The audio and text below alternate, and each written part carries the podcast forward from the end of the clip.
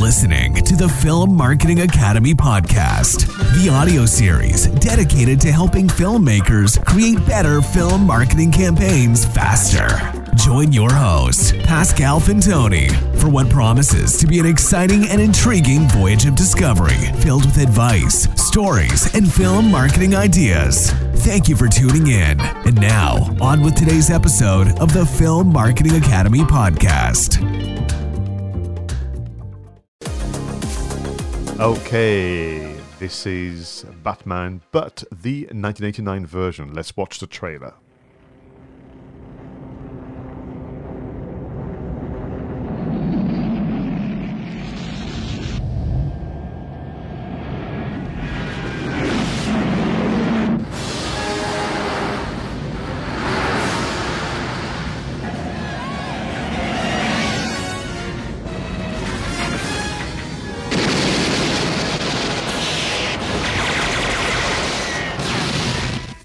Vicki Vale.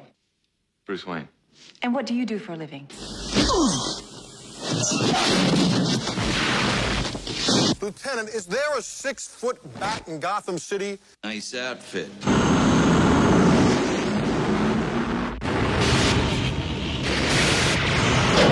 You look fine.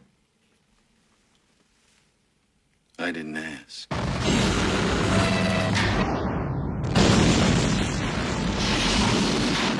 I have given a name to my pain. What are you? I'm Batman. Where did you get those wonderful toys?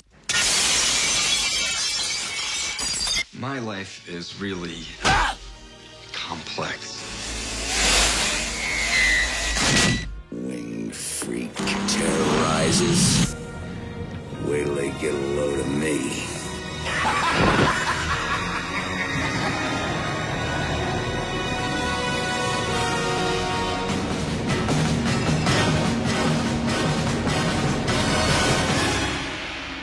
Oh my goodness, talk about a trip down memory lane. 1989, Roger.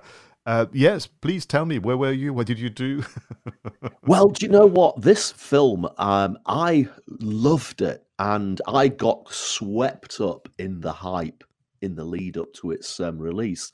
I think uh, we're going to talk a lot more about that. It was called Batmania, and you know everybody was talking about Batman. Everybody wanted Batman logo T-shirts. Bat. They all even wanted to um, get their Batman logo shaved into their hair and that sort of thing. So I was swept up by this, and I went to see Batman the night before I was going on a works trip to Paris. And we went to see the Batman at the cinema in Lancaster, which is where I was near where I was living at the time. Absolutely loved the film so much. We talked about it all the way on the bus to because it was a bus trip we went to um, Paris, so it took us like the best part of a day to get to Paris. So everybody was talking about Batman, and do you know what we did when we got to Paris? We went to see it to see it again in a Paris uh, cinema, and and of course it was in English and it had been done. It, it had um, French subtitles at the bottom, so of course it, it didn't really matter. And I, and I think I'm right in saying that we even were allowed to drink a glass of beer in the French cinema when we were watching um, Batman. But what a good film! And I can't remember very many films that I've seen twice in uh, in the, almost like successive evenings. I thought it was so much so much good stuff about it. It was a lot darker than the TV series that everybody remembers from the '60s. You know, the, the that film with Adam, uh, th- those that TV series with Adam West, and it was quite camp, wasn't it? It was quite bright. It was quite colourful. Um, but I thought this was a lot darker, but it still had that good versus evil vibe going on about it. The gadgets were incredible. Everybody loved the gadgets. Kim Basinger was the uh, the the lead the lead lady actor and the love interest for Bruce Wayne in the film. And of course, at the time, Kim Basinger was you know real real Premier League actress. I think everybody of my age group in the in the eighties fancied her like mad as well. Um, am I even allowed to say that? But yeah, everybody thought Kim Basinger was just fantastic, and and and Jack Nicholson, you know, was just incredible as the Joker. I mean, uh, yeah, he was chewing the scenery like he often does, but he's just got a way of chewing the scenery and making it um, unbelievable. And some of his lines, you know, I have made a name for my pain. And, you know, there's a winged freak terrorizing the city, but wait till they get a load of me. All of those quotes were just fantastic. What an incredible film uh, and massive memories. And I think because I saw it twice in Lancaster and then in Paris, just as in, indelibly sort of um, put it into my memory. Yeah, and, and, no, so 89, so we are leaving the 80s and we're going to start to get into the, the 90s, but is, this still felt like, like the 80s and your reference to Batmania, and we will talk about the marketing in a moment. But for me, what was unique as an experience and the, the whole event around it, I mean, that took over the whole the summer. There were other films in 1989, some very, very good one uh, out there, but the summer of 1989 was just taken over in a good way, you know, because people got behind it by uh, this movie Batman. And what was, was interesting is, so I was in, living in Bordeaux at the time. I was two years away from leaving Bordeaux to come and live in the UK. I saw it twice as well. Now, with my friends, we saw documentaries uh, on TV of what was happening with the premieres in, in the US, where um, people were dressed as Batman or the Joker. And we thought that would be a very good idea to do so. So imagine the group of six or seven of us and actually, I turned up dressed as a Joker together with one of my friends, and the others had bottled out. But so pretty much did everybody else in the cinema. So this was not embarrassing at all, Roger, to be the only people dressed as a Joker. We went also with the, the whole white face and the, the lipstick and everything. We went for it and uh, just um, sat there feeling very hot because actually that makeup was drying. So the reason why I went to see it twice because the first time I couldn't enjoy the movie because of all the makeup and the very uncomfortable costume I'd hired to, to, dress like the Joker, thinking that would be doing like the US. And of course, this is a French market. So the second time, I enjoyed it much, much better. For me as well, the highlight, which we're going to talk in a moment, was to see and hear the song of my hero, Prince, on the big screen. And that was something that I was looking forward to. But just to give you a, a, bit of a segue into the um, the Batman marketing, that Batman logo or stamp or mark when they went for the black and gold was everywhere, Roger. Do you remember? You can look around at bus stops, but the sides of buses. It was on packaging. You could you could buy um, toys, fruits. You could buy um, shirts, Walkmans. Everything had you know that that um, dark bat symbol. Although my poor mother was very confused because um, she saw it and came back home saying, "Why do we have a mouth, posted everywhere around town and said, "No, it's not a mouth, mum. It's a bat." You know, so it was lost on, on, on, some people. Bless her. So you mentioned the term Batmania. Uh, why do you think you know it, it it has been used in that way? Because everybody was going absolutely batty about Batman. I mean, it, it it, it, doing the research for this particular segment was, was absolutely fascinating because oh, you know it's a long time ago but there's so much information out there about it because it literally was a massive massive event.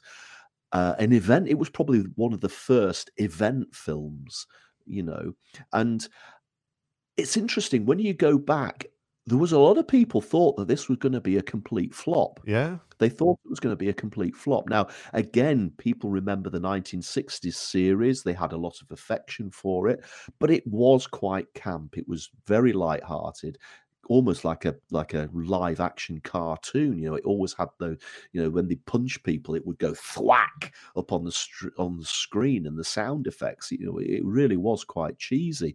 And I guess people maybe thought that it was going to be like that, and that it was not going to be a box office success. But of course, the filmmakers had based it more around the Dark Knight books by Frank Miller, you know, much darker um, film, a much darker story set in in sort of the equivalent of New York. And and at the time, New York was quite a scary place to live. Crime was really was high. Um, it was before they sort of got a grip on on the crime wave in in New York, and a lot of people associated themselves with it. But I think the genius of how the th- filmmakers managed to create this Batmania was playing upon the memories that people had of that 1960s TV series. And a lot of the memories beyond the campness of it was that bat logo that used to shine into the sky when Commissioner Gordon needed help from mm. Batman. And this is probably the first film which was ever marketed around the concept purely of a logo. Now, none of the posters had Batman himself in it, or the city, or the Joker. It was purely the logo. Now, nowadays, you know, that is a, an established film marketing technique. We've seen it with Jurassic Park, to name another one. There's a specific logo that people recognize. But this was genuinely one of the first films built around specifically around a logo. And I think the, sim- the glorious simplicity of it, you know, it was the logo and then 23rd of June. That was it. The logo and then 23rd of June. And as you said, it was everywhere. And it became so recognizable that people wanted it on t shirts. They wanted it they wanted it on their hair you know people were having it shaved into their head and it just took off and the merchandising with the logo just took off and everybody wanted t-shirts. They had you know really expensive um, denim jackets really expensive leather jackets with this logo on it. And and before you knew it it just became a snowball effect and it almost like took over the world. And and that's why they call it batmania because literally everybody wanted something with this logo on it. And to your point about the simplicity we know now through research that um, you know Tim Burton in particular went through hundreds and hundreds of uh, you know examples and and um, kind of uh, different tests with the poster. And I would imagine some of them would have been very complicated. Maybe they were doing the old-fashioned, let's show all the actors and let's put Michael mm-hmm. Keaton, Jack Nicholson on. Because to your mm-hmm. point, I suppose the trailer did serve that purpose, but there was not the usual of listing all the A-listers, making sure that you know you go and see the movie because of Michael Keaton, even though you don't know a thing about Batman. They didn't go there at all. And I remember when I used to um, buy film magazine, I'm sure you did as well, and I literally pleaded the newsagent to keep the Batman poster they had on the back of their wall and offered to pay for it because I wanted it in, in my bedroom. You know, that, that was kind of the, the, level. People used to steal posters from, you know, the sides of uh, bus stops and so on for themselves. It was just that element of having to own something that was part of the event. And, um, as you heard a moment ago, then only two of us was dressed as the Joker, thinking we were, you know, back in, back in the US. The one thing that I wanted to um, mention to you then is this idea of the merchandise. And people make sometimes correlation between Star Wars, even Jaws, and all the others. The big, big difference here is that it was more of a post event mania with Star Wars and Jaws and Jurassic Park. With Batman, it was a pre launch um, mania where the merchandise was being purchased before the even the movie had been seen by anybody, whereas typically it happens after. Yeah, and, and and again, the merchandising part of this is is is really fascinating. You, are absolutely right. Star Wars created this whole genre of toys, didn't it? The Star Wars figures, the uh, the models of Tie fighters and Imperial Star Destroyers, and all of that people wanted to buy. And a lot of these film studios thought that that was the start of a trend and that from Star Wars onwards, every movie would just create a load of merchandise. But it didn't, did it? Because we saw films like E.T. in 1982, we saw Gremlins in 1984, Ghostbusters in Indiana Jones, all of those films of the 80s, which you would have expected to have created a merchandising rush, didn't. And I think that is exactly what why because of what you've said is that it was all post it all came after star wars and they didn't think enough about creating the demand and the and the desire for the merchandise within those films that followed Star Wars whereas the makers of Batman absolutely had those gadgets and the merchandise in their heads as they were putting it together. So they were leaking all of these um, images of the Batmobile and this, that, and the other well in advance and doing the deals to get this merchandise out there, as you say, before the film. And in addition to people wanting the t-shirts and wanting the, the these things stenciled into their heads, they were wanting to buy you know, the Bat plane. They were wanting to buy the figures. They were wanting to buy the Batmobile before the film had even come out. And and I think that not only were they thinking about pre, like you've said, but they were also thinking as the Star Wars was after. And they were very careful that quite a lot of the tech in the film, like the Batmobile, they were specific that they didn't want the Batmobile to get blown up or damaged in any way in the film because they wanted it to survive so that people would then think, I've just got to have this. It's indestructible. I'm going to go and buy it. So you got people buying it before the film, people buying it after the film. And it just went absolutely it just added to this whole mania thing. People wanted all of this stuff so you know the licensing arm of of the uh, of the film production company there was over 300 different items of batman stuff from trading cars to the t-shirts to the the models of the aeroplane to the models of the batmobile. It was a merchandising paradise um, and it really did it was uh, that that was the batman merchandising summer and you know it's a lesson in merchandising utopia i guess Oh, completely. Now, one that has never been repeated ever since. Because in fact, um, whilst they could afford it and it helped, you know, the movie No End to be a global success, there was also waste. And eventually, there was items that people didn't want to buy or they were produced in into greater volume. So it's why, in, in a way, Roger, this really is a moment in time in film history because it was never repeated. Uh, actually, if anything, um, Warner Brothers, when we talked about Harry Potter, went the other way, which is to be actually much more exclusive about what they did.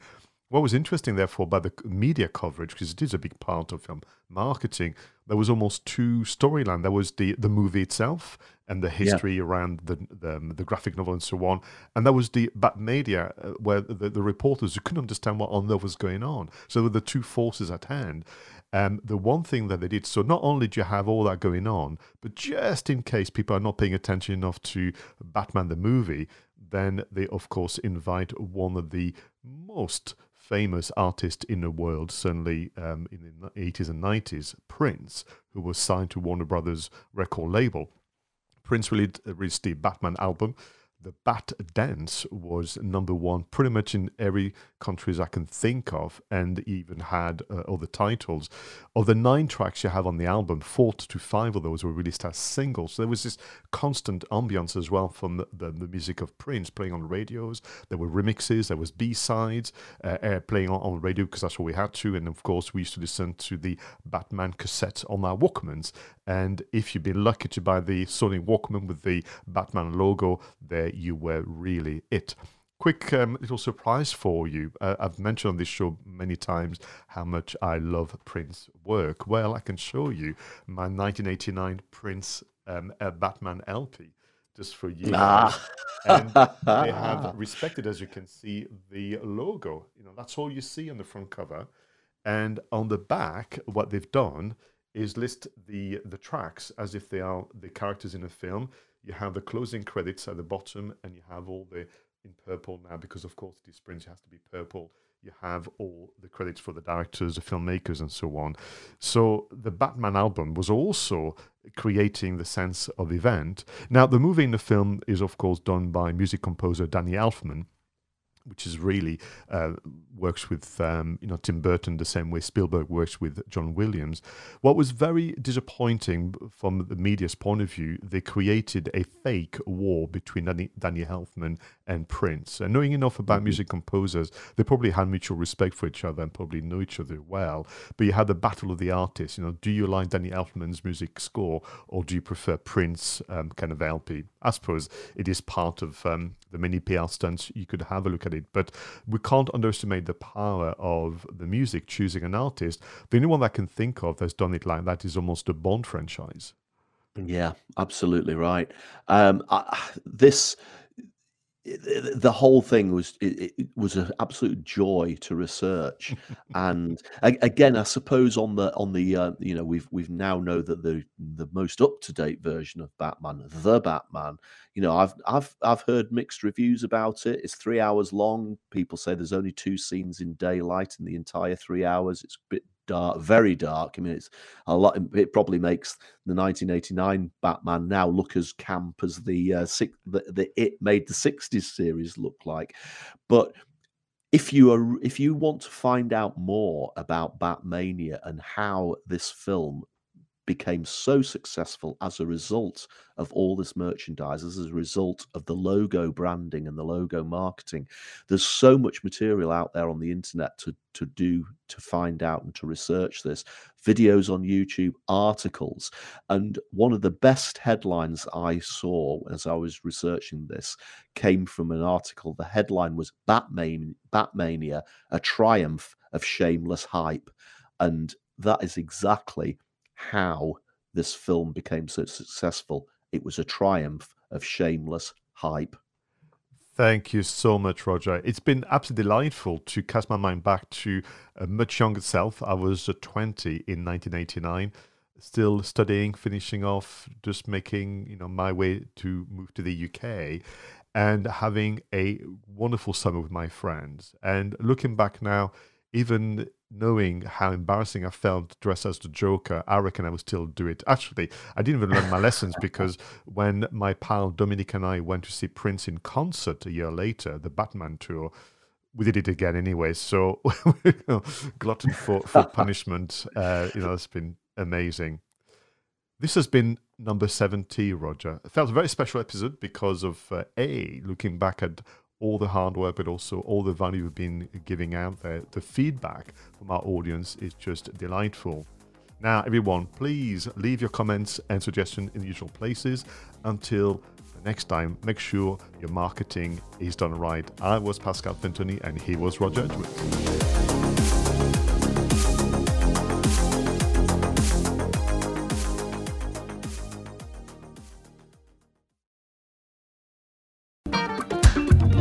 Thank you for listening to the Film Marketing Academy podcast, the audio series dedicated to helping filmmakers create better film marketing campaigns faster. For more information about our film marketing consultancy and training services, go to filmmarketingacademy.com and book your free discovery video call. And if you haven't already, don't forget to subscribe and follow your host on social media for more updates.